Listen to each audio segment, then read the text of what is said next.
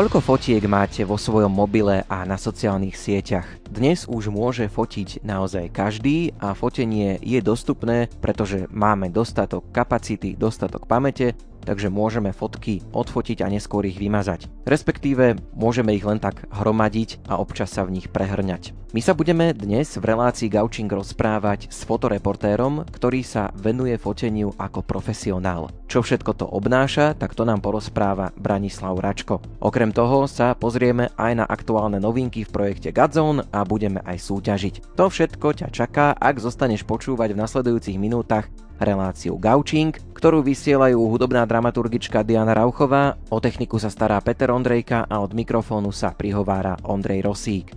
No a začneme práve na Sliači, pretože v projekte Godzone pripravujú množstvo zaujímavých noviniek, viac nám už prezradí Ivan Petro.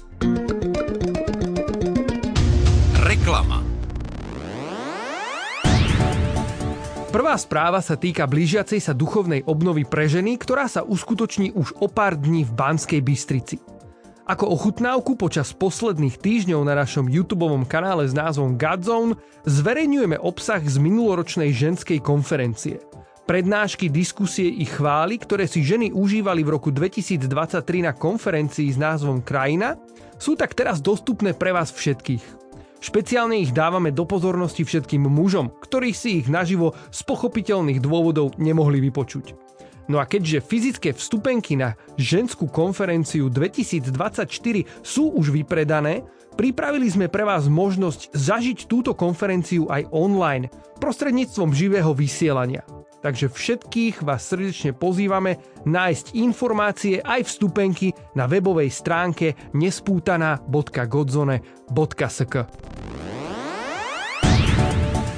Vedeli ste, že každý deň sa skladá z 86 400 sekúnd? Zdá sa vám to veľa, alebo práve naopak málo? Líder projektu Godzone Julius Slovák vo svojom najnovšom článku v postoji píše o správnom využívaní času čo je v tejto dobe mimoriadne aktuálna téma. Rubrika Úhol pohľadu Jula Slováka funguje už viac ako rok a pravidelne prináša povzbudenie a inšpiráciu. A prečítať si pár povzbudivých slov môže byť po náročnom pracovnom týždni to práve orechové. Čo poviete? Aj tento článok nájdete na sociálnych sieťach projektu Godzone a my vás povzbudzujeme vyhľadať si ho.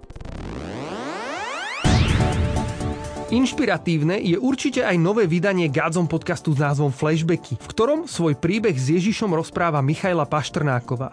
Michaila je dlhoročnou členkou organizačného týmu ženskej konferencie a našou dobrou priateľkou. Vo flashbackoch rozpráva aj o tom, aké požehnanie prináša do života človeka spoločenstvo. A my veríme, že v jej príbehu sa môžu mnohí nájsť. Pravdepodobne to dobre poznáte. Každý rok môžu všetci daňoví poplatníci venovať časť svojich daní organizácií podľa vlastného výberu. Ak vy, vaši rodičia alebo blízky ešte nie ste rozhodnutí, komu 2% zo svojich daní venujete, chceme vás pozvať darovať ich pre evangelizáciu na Slovensku. Minulý rok sa nám aj vďaka vašim 2% z daní podarilo v projekte Godzone zvestovať evanielium veľkému množstvu ľudí. Mnohých z nich sa Boh dotkol, podobne ako napríklad Kamily, ktorá nám poslala svoj príbeh obrátenia, ktorý znie takto. Vďaka Godzone, ktoré sa konalo minulý rok v Bratislave a na ktorom som bola prvýkrát, som pocítila Božiu prítomnosť a cítila som od Boha silu, aby som opäť našla správnu cestu. Vďaka Godzone som neprepadla osudovej chybe, ktorou by som úplne stratila prítomnosť a kontakt s Bohom. Som nesmierne vďačná za Božiu milosť a lásku a dnes cítim opäť pokoj na duši. Kamila, ďakujeme za toto svedectvo. A ak by ste aj vy mali svedectvo o tom, čo Boh koná vo vašom živote, napíšte nám na e-mailovú adresu godzone.sk Priatelia, v našej službe budeme pokračovať aj v roku 2024. Pripravujeme ďalšie podujatia a aktivity, skrze ktoré chceme prinášať evanelium a formáciu. Prosíme vás, ak môžete, podporte nás svojimi dvomi percentami zdane aj tento rok. Tlačivo s predvyplnenými údajmi Godzone nájdete po kliknutí na webovej stránke dane.godzone.sk. Každý deň máme možnosť rozhodnúť sa, čomu venujeme svoj čas. a myslíme si, že naše dnešné tipy sú naozaj dobrou investíciou do svojho duchovného rastu i viery. Či na budovanie vzťahu s Ježišom tieto typy využijete alebo nie, prajme vám, aby vám čas strávený s Bohom nikdy nechýbal. Majte sa krásne, veľa požehnania. Do nášho pomyselného gauča si v gaučingu sadol fotoreportér Branislav Račko. My sa s Braňom už dlhší čas poznáme. Chodili sme spolu vlastne aj na strednú školu, aj na katolickú univerzitu. Braňo, vitaj tu u nás opäť v štúdiu Radia Lumen. Dobrý deň, ahojte. Budeme sa rozprávať hlavne o fotení a o tom, čo všetko to obnáša byť takýmto fotoreportérom. Ako si sa ty dostal k foteniu, kedy si mal také úplne že prvé kontakty s fotoaparátom? Moje kontakty s fotením boli také úplne bežné. Prvýkrát som zrkadlovku dostal do ruky niekde na dovolenkách a fotil som klasicky dovolenkové fotky a zväčšňoval som momenty, ktoré sme trávili ako rodina spolu na dovolenke. Ocino sa venoval foteniu, čiže úplne prvé počiatky moje boli ešte s analogovým foťakom a vtedy si človek musel dvakrát rozmyslieť, že kedy tu spúšť stlačí, pretože mal obmedzený počet záberov No a není to tak ako dnes, že máme niekoľko gigové karty, niekoľko 100 gigové karty a čo sa nám nepáči, to premážeme, takže vtedy hlavne bolo treba rozmýšľať, čo a ako fotiť. Zažil si to vyvolávanie fotiek a asi keď sa k tomu tak spätne teraz vrátiš, malo to svoje čaro. Jednoznačne to malo svoje čaro, či už to boli čierno-biele snímky, alebo to boli farebné filmy a vyvolávanie fotiek som zažil len v menšom, tomu sa venoval hlavne môj ocino ešte v dávnejších časoch, ale vyvolával som fotky, keď som fotil sériu fotografií na primácie skúšky na vysokú školu. Čiže to bol môj hlavný styčný bod s vyvolávaním fotiek. Ale dnes už by si sa k analogu asi nevrátil, alebo predsa len by si ešte našiel preto nejaké uplatnenie? Minule som sa práve nad tým zamýšľal, že či by som si nekúpil nejaký analogový foťák a neskúsil to, čo dnešní fotoreportéri fotia na zrkadlovky digitálne, takže či by som neskúsil napríklad nejaký šport nafotiť na analog, predsa čím ďalej, tým viac sa to dostáva znovu do mody a je to také retro, ale mne sa to veľmi páči. Študoval si žurnalistiku na Katolíckej univerzite v Ružomberku. Keď sa na to spätne teraz pozrieš, myslíš, že ti to štúdium nejako pomohlo pri tej tvojej aktuálnej práci fotoreportéra? Dalo ti to niečo, alebo skôr by si povedal, že to boli stratené roky? Ako sa na to pozeráš? Vôbec to neboli stratené roky. Ja si myslím, že naša univerzita, najmä katedra žurnalistiky, bola výborne zameraná na prax.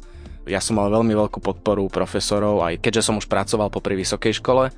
Jednak som dostal voľno, keď som potreboval, ale to zameranie na prax bolo výborné, pretože ma excelentne pripravilo na to, čo ma potom po škole čakalo a jednak keď sa pozriem, že z hľadiska fotografie tam bolo toho hodne, ale aj žurnalistické žánre a tieto veci, ktoré ako fotoreportér, ktorý je v podstate súčasťou žurnalistickej redakcie, potrebuje, pretože či už fotím šport, alebo fotím politiku, alebo fotím rozhovor, tak musím mať nejaký prehľad o spoločenskom dianí a čím lepší prehľad mám, čím viac o danej téme viem, tým potom sa viem lepšie stotožniť s respondentom alebo s danou situáciou a lepšie ju viem zdokumentovať. Teraz aktuálne aj sa dostaneš občas k nejakému písaniu alebo vyslovene je to už len o tom fotení? K písaniu sa nedostávam, ešte možno, že jemne po vysokej škole som sa sem tam snažil zabrnúť aj do písania pre regionálne médiá, ale dnes už sa venujem čisto fotografovaniu. Pristavil by som sa ešte trošku pri tých štúdiách, pretože si absolvoval aj stáž v Českej republike. Trošku skúsme porovnávať, ako to prebiehalo, čo ti to dalo, môžeš prípadne porovnať, ako si vnímal prácu fotoreportéra tu, ako to bolo práve v tej Českej republike. Ja som na stáži bol v Prahe v redakcii Českých hospodárskych novín a spravodajského portálu Inet.cz. Spätne na to spomínam, že táto etapa môjho života mi dala veľmi veľa, dokonca by som povedal, že asi až najviac. Jednak som bol pod krídlami českého reportéra Jana Schejbala, ktorému som doteraz vďačný za to, akým spôsobom ma viedol, ale aj to, že som si to musel všetko sám vybaviť, malo čo si do seba, pretože ma to naučilo organizovať samého seba. A bola to teda Erasmus stáž a ten systém funguje tak, že škola mala zazmluvnené nejaké médiá, ale ja som nebol úplne stotožnený s tým, že ísť niekam do Belgicka a tak ďalej, lebo prišlo mi to, že tá centrálna Európa je v tomto fajn a možno, že lepšia a potom zase neboli tam možnosti ako Francúzsko, Nemecko, Anglicko Takže ja som jeden večer rozposlal nejakých 150 mailov do redakcií po celej strednej a bola tam nejaká aj západná Európa. Čakal som, kým prídu odpovede a keď prišli odpovede, tak som si potom vybral České hospodárske noviny v Prahe.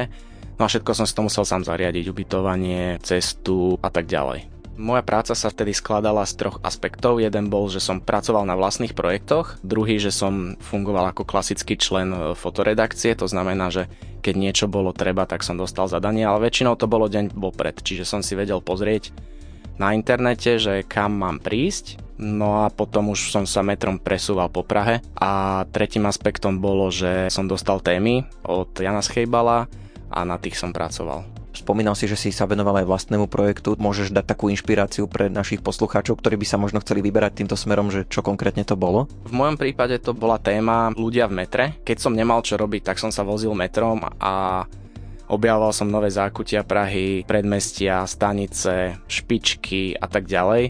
A dokonca nedávno som našiel na internete svoje fotky z toho obdobia. To bolo, myslím, obdobie niekedy okolo roku 2016, 17, 18 nie som si istý, takže fotky si žijú svoj život, čo mňa nesmierne teší.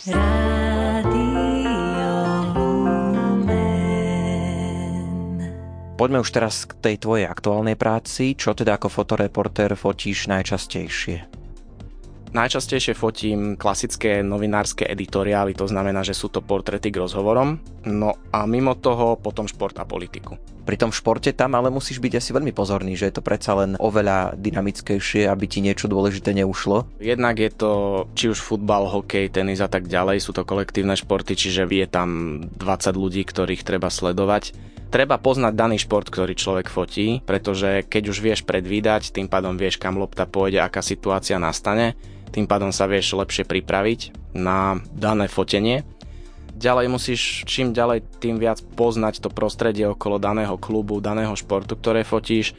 Často nejaký zápas prevádzajú aj pochody fanúšikov, niektoré zápasy sú viac rizikové, niektoré menej, čiže to sú tiež témy, ktoré najmä bulvár rád živí a potom v neposlednom rade sú to aj prominentní hostia vo VIP ložách, ktorých si my všímame fotíš v práci, ale baví ťa teda fotenie aj v súkromí, že keď si niekde proste sám na nejakom výlete alebo na nejakom rodinnom podujatí, tam to berieš ako prácu alebo vieš to tak oddeliť, že fotíš aj takto v súkromí? Fotiť ma baví nielen v práci, fotiť ma baví aj keď chodím niekam na dovolenku alebo chodím na nejaký výlet, niekedy aj keď sa idem len tak prejsť mestom. Dnes už neberiem foťák všade so sebou, najmä na letnú dovolenku už často neberiem pretože doba sa posunula a dnes mobilné telefóny, najmä tie novšie, fotia do takej miery dobre, že pokiaľ sú normálne svetelné podmienky, to znamená, že svieti slnko alebo je pod mrakom, proste za bieleho dňa na dovolenke stačí mobilný telefón. No ale samozrejme, keď viem dopredu, že si chcem z tej danej lokality doniesť nejaký záber, alebo je tam niečo, čo ma vyslovene láka, alebo som si vybral danú lokalitu najmä preto, aby som si tam niečo aj pofotil, tak samozrejme foťak beriem, ale snažím sa dvakrát zvážiť, že aký objektív si vezmem a tak ďalej, lebo jednak zrkadlovky sú ťažká technika, objektívy ešte ťažšia a často sa na tie miesta treba nejako dostať, väčšinou sa prepravujem mestskou hromadnou dopravou alebo pešo, takže sú to potom kila navyše, ktoré sú zbytočné.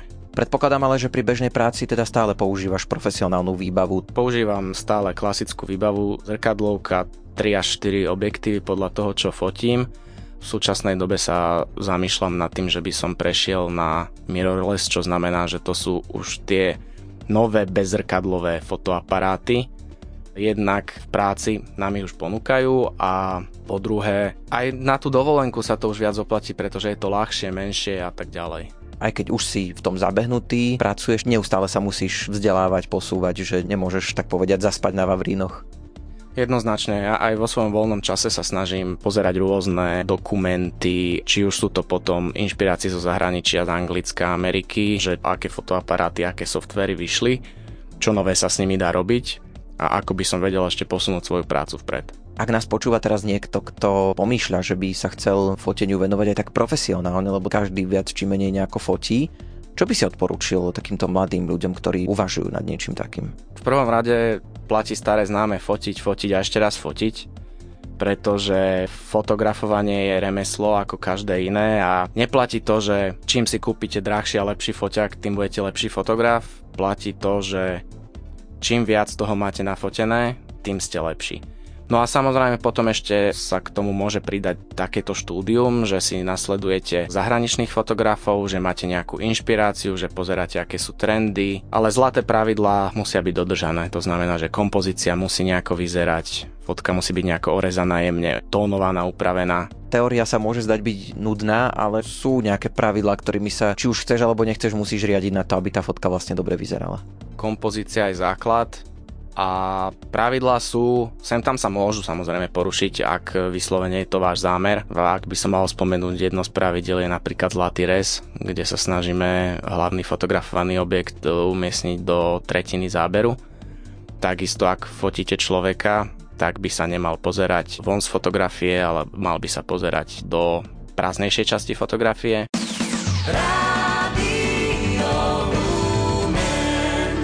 Fotoreportér Branislav Račko je môjim dnešným hostom v relácii Gaučing. Zo všetkých udalostí, ktoré by sme mohli spomenúť, ktoré si fotil, môžeme povedať, že si fotil aj pohreb emeritného pápeža Benedikta XVI. Aká to bola skúsenosť? Bolo to náročné? Takéto podujatia si nefotievaš často? Skúsenosť to bola vynikajúca. Nič vám nedá také skúsenosti a taký posun ako pracovanie na najväčších spoločenských udalostiach vo svete. To sú všetko podujatia, na ktorých vidíte, ako pracujú najväčšie médiá vo svete, či už sú to americké agentúry, či už sú to najväčšie denníky, britské, nemecké, francúzske a tak ďalej. Komunikujete s tými ľuďmi, pomáhate si, pýtate sa, to sú tie veci, ktoré vás najviac posunú vpred. A to je tá prax, o ktorej som práve hovoril. Čiže keď sa konkrétne k tejto udalosti posunieme, bolo to aj stresujúce, že musel si vedieť, ako zareagovať, čo odfotiť?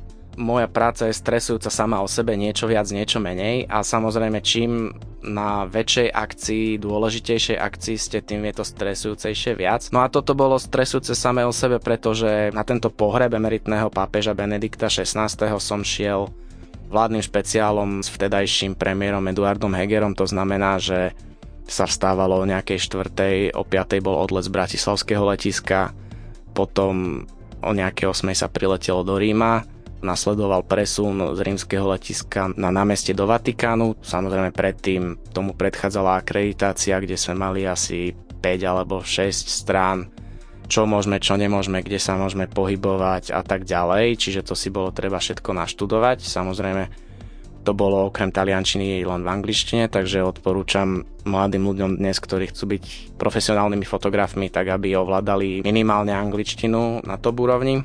Potom už to bola klasická práca, samozrejme s tým, že poslať fotky bolo treba čím skôr, aby ste boli aktuálni, aby ste stihli uzavierky, aby tie Fotografie boli na webe medzi prvými, tým pádom samozrejme tie galérie majú väčšiu klikanosť. Hlavne ten odlet, časy, presuny, to všetko musí byť dodržané na minútu a v tom je to stresujúce. Musíš často cestovať? Kam ťa zavedie tvoje fotenie, pokiaľ ide aj o Slovensko, ale vlastne aj takéto zahraničné cesty? Toto záleží jednak od toho, akého máte šéfa a po druhé, že či pracujete sám alebo pracujete v týme fotografov. Ak pracujete v týme fotografov tak ako ja, tak aj tie zahraničné služobné cesty alebo tuzemské služobné cesty sa delia ekvivalentne, aby toho nemal jeden veľa a druhý zase málo, ale celé Slovensko je klasika. No a potom Viedeň, Praha, sem tam nejaké väčšie podujatia, keď sú, ja neviem, majstrovstva sveta vo futbale, v hokeji, teraz napríklad pôjdem do Ostravy fotiť majstrovstva sveta v hokeji. Taká klasika sú, ja neviem, ešte Rakúsko, Nemecko, Francúzsko, Anglicko. Väčšinou je to západná Európa, Chorvátsko, Máš aj nejakých fotografov, ktorých sleduješ na Slovensku a v zahraničí, že skrátka niekoho, kým sa nechávaš inšpirovať? No je ich veľmi veľa. Nepovedal by som, že na Slovensku, aj keď na Slovensku samozrejme každého profi fotografa, ktorý pracuje v novinárčine, sledujem, ale viac menej buď ako svojho kolegu alebo ako svojho konkurenta. Čo sa týka vzorov, v Česku je to napríklad Jan Šibík, ktorý sa teraz na staré kolena pustil napríklad do toho, aby ľudí učil, aké je to fotiť smartfónom, tak aby tie fotky stáli za to. Čo sa týka z historického hľadiska, tak napríklad Robert Kappa, to je fotoreporter, ktorý dokumentoval väčšinu svetových vojnových konfliktov No a zo súčasných reportážnych alebo športových sú to napríklad Česku Roman Vondrouš, ktorý fotí pre ČTK, Tom Jenkins, Cliff Burnskill alebo Lars Baron.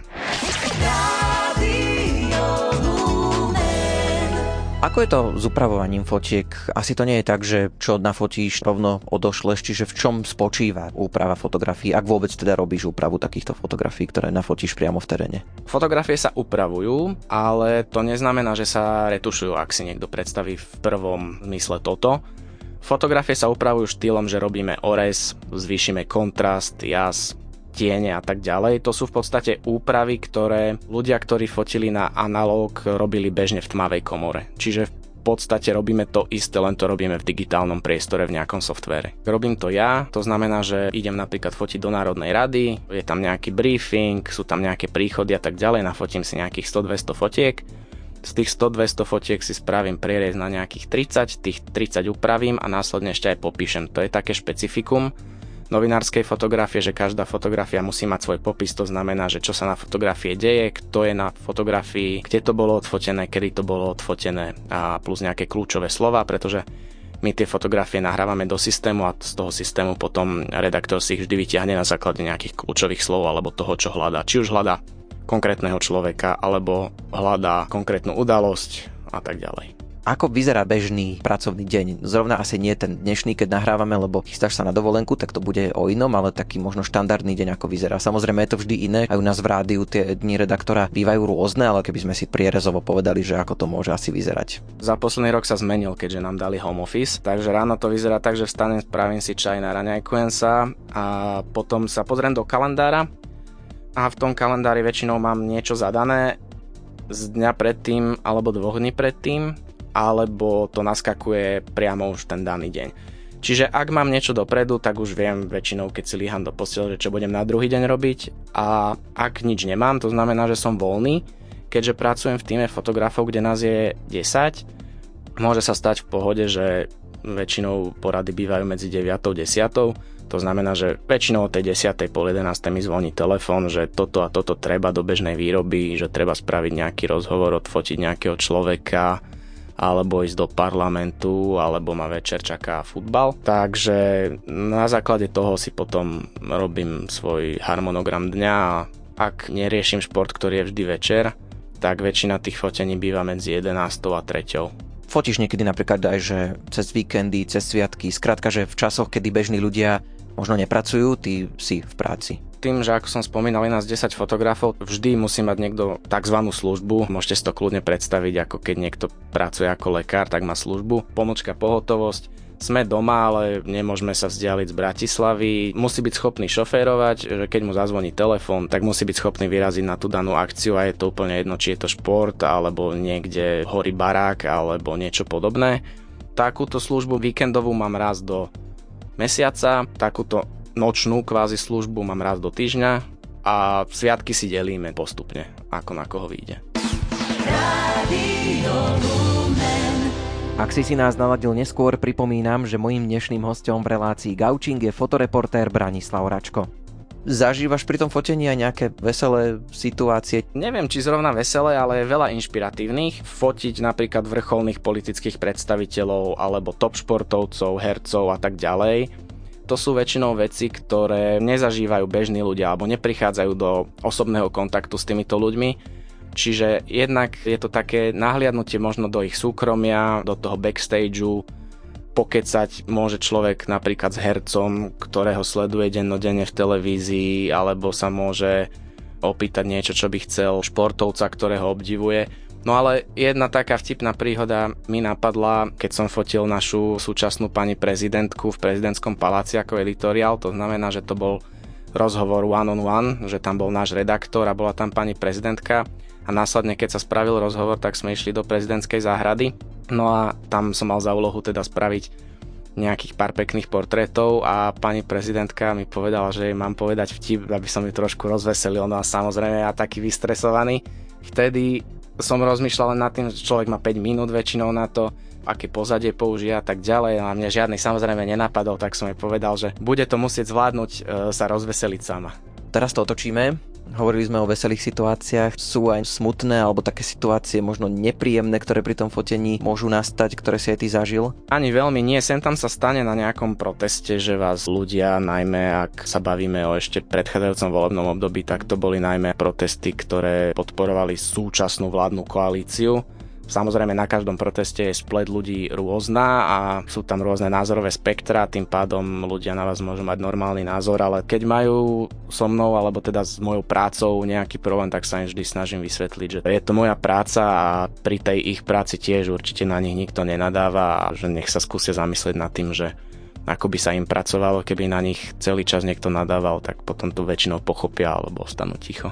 Mne sa pri iných rozhovoroch stalo, že sa nenahral ten rozhovor, takéto situácie si zažil, že sa tie fotky nejako niekde stratili alebo že si neodfotil niečo, čo si mal. Stane sa napríklad taká vec, že po x rokoch služby vám klakne pamäťová karta. To sú veci, ktoré si neviete nejak naplánovať, nejako sa na ne pripraviť. Proste vtedy to treba priznať. Áno, mne sa to tiež stalo už, myslím, dvakrát za mojich 12 alebo koľko rokov to už fotím. Také veci, že čo proste sa stanú. Máš za sebou aj ocenenia tvojej fotoreporterskej práce. Môžem ich spomenúť, prípadne ktoré ty tak vnímaš ako najvýznamnejšie. Jednoznačne najviac si vážim ocenenie, ktoré som získal na súťaži Slovak Press Foto, čo je v podstate pre nás slovenských fotoreporterov najväčšie domáce ocenenie. Bolo to 3 roky dozadu, keď som získal prvé miesto v kategórii Aktualita a to bolo za fotky z protivládnych protestov v tej dobe to boli ešte protesty počas pandémie proti Igorovi Matovičovi a to boli protesty pred Národnou radou, kde bolo aj dosť radikálov, priaznivcov Kotlebovej strany. Tam bola teda odpalená nejaká pyrotechnika plus nejakí títo jeho prívrženci sa tam snažili drevenou bezbalovou palkou rozbiť železnú bránu ako vchod do Národnej rady, tak z toho vznikli ako myslím si, že dosť unikátne fotografie a s tými som potom vyhral. No a tento súčasný ročník sa mi podarilo získať grant mesta Bratislava za dronové zábery Bratislavských jazier, ktoré som sa snažil vyobraziť na tých záberoch z netradičných záberov, teda z nadhľadu, z tačej perspektívy, pretože si myslím, že Bratislava má jednu výhodu oproti iným európskym metropolám a to je množstvo jazier, ktoré sa nachádzajú priamo v širšom centre mesta takže v podstate Bratislava má veľkú výhodu oproti iným mestám, čo sa týka rekreácie, najmä v lete.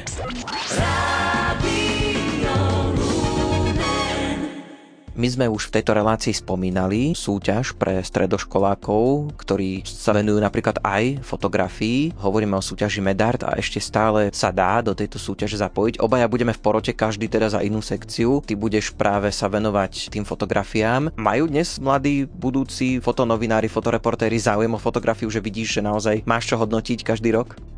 Majú a musím povedať, že oveľa väčšiu ako v minulosti a myslím si a domnievam sa, že za to môže najmä rozmach sociálnych sietí zameraných na fotografiu a video, či už je to Instagram alebo TikTok. Ono sa to nezdá, ale video a fotografia idú ruka v ruke, pretože v podstate video je idúci tok snímkov. Takže fotografia a video by som úplne nečlenil a vidno to, že každým rokom sa do Medartu hlási viac a viac ľudí, aj tá úroveň ide rok čo rok vyššie a vyššie. A vidno to, že dnešní mladí chcú dobre vyzerať na Instagrame, chcú tam mať pekné fotky, tým pádom rozmýšľajú, čo ako odfotiť. Je to naozaj vidno. Zaujali ťa nejaké fotografie, napríklad z tých minulých ročníkov, ktoré by si sa teraz takto úplne, že bez prípravy vedel spomenúť, hoci samozrejme boli tam aj nejaké vyslovene ocenené, prvé tri miesta. Na konkrétne mená ľudí, ktorí to boli, si už presne nespomeniem, ale fotky mám v pamäti. Boli to najmä fotky z Latinskej Ameriky, kde bola jedna študentka, spravila výbornú reportáž a najmä fotky, ktoré boli zo zahraničia alebo z väčších miest toho reportážneho charakteru vynikali a myslím si, že je to tým, že ľudia sú viac otvorení v zahraničí tomu, keď ich len tak začnete fotiť alebo ich oslovíte na ulici na tzv. street fotografii. To znamená, že buď ich fotografujete len tak, alebo prídete za nejakým pouličným hudobníkom, že prosím ťa, sa venujem foteniu, chcel by som ťa nafotiť. Sú otvorení, povedia vám, že nemajú s tým problém. Neviem si predstaviť, že úplne by sa to tak dialo aj na Slovensku. Keby to tak bolo, bolo by to skvelé a mali by sme oveľa lepšie podmienky, ale mám pocit, že ľudia na Slovensku sú ešte takí viac uzavretejší, nie sú takí otvorení na vonok voči fotografom a boja sa. Neviem síce čoho, ale keď sa pokúšate o street foto, ja neviem, napríklad v New Yorku, Londýne, v Paríži, nikto tam sa ani niekedy nepozastaví nad tým. Boli nejaké chyby, ktoré sa tak povedzme často opakovali, niečo, čo si si všímal na tých fotkách, že je to taký neduch, ktorý sa objavuje medzi tými mladými často? Ak som spomínal, že vidno, že mladí sú kvalitnejší ako sme boli my v ich veku, tak to je síce pravda, ale je aj pravda to, že cítiť, že majú k dispozícii niekoľko gigové karty a tým pádom je viac aj v súťaži prihlásených takých, nazvem to, že bezduchých cvakov, ktoré nemajú pointu. My keď sme fotili na analóg nejakú dobu, tak sme mali obmedzený počet snímkov, tým pádom sme viac rozmýšľali. Čiže touto cestou by som chcel mladým fotografom a študentom odporučiť, aby sa viac zamýšľali ešte predtým, ako danú fotografiu spravia. Ty samozrejme v porote odozdávaš svoje aj hodnotenie, aj skúsenosti tým študentom, alebo teda tým, ktorí sa zapoja do tej súťaže. Otočím to ale opačne, že dáva to niečo aj tebe, že vlastne si účastný v tej porote, máš pocit, že aj teba to nejako posúva? Určite. Už len prezranie všetkých tých súťažných fotografií, sú to stovky fotografií a stovky aj dobrých fotografií, to znamená, že to, čo si ja sám prezriem a čo považujem za dobré, a také fotky tam naozaj boli, zanecháva na mňa dojem a tým pádom je to mojou inšpiráciou, to znamená, že má to vplyv na to, ako potom zase budem fotiť ďalšie veci. Čiže keď ma niečo zaujíme a jedno, či to fotí 14-ročný človek alebo 80-ročný celoživotný fotograf, tým, že je to dobré, tak má to na mňa vplyv samozrejme. Ty si mal takú skúsenosť, že niekto ťa takto viedol, nemyslím teraz, keď si spomínal už tie ocenenia v rámci súťaží, lebo tam už tú spätnú väzbu nemá človek až takú priamu, ale že niekto sa ti tak venoval, možno ťa trošku aj kritizoval, nejak ťa posúval. Fotograf Dušan Hein, ktorý keď som začínal v agentúre Sita, on mi bol priamou konkurenciou v agentúre Tasra, on fotil 15 rokov vtedy možno, alebo tak nejako. A ja som začínal prvý, druhý rok. Z nás sa stali v podstate takí ako keby bratia, od neho som teda dostával spätnú väzbu, takisto ja som mu dával spätnú väzbu a je to také trošku kuriózne, že napriek tomu, že sme boli priama konkurencia v Banskej Bystrici, napriek tomu sa z nás stali veľmi dobrí kamaráti a boli sme si jeden druhým mentorom hovorí fotoreportér Branislav Račko, ktorý bol môjim dnešným hostom v relácii Gaučing. My sa počujeme, opäť o týždeň budeme si predstavovať kvetný víkend 2024. K predchádzajúcim epizódam Gaučingu sa môžeš kedykoľvek vrátiť. Najjednoduchšie tak, že si vyhľadáš vo svojej podcastovej aplikácii našu reláciu, teda zadáš Rádio Lumen Gaučing. Za pozornosť ďakujú hudobná dramaturgička Diana Rauchová, technicky spolupracoval Peter Ondrejka, od mikrofónu sa lúči Ondrej Rosík. Do počutia. Thank you.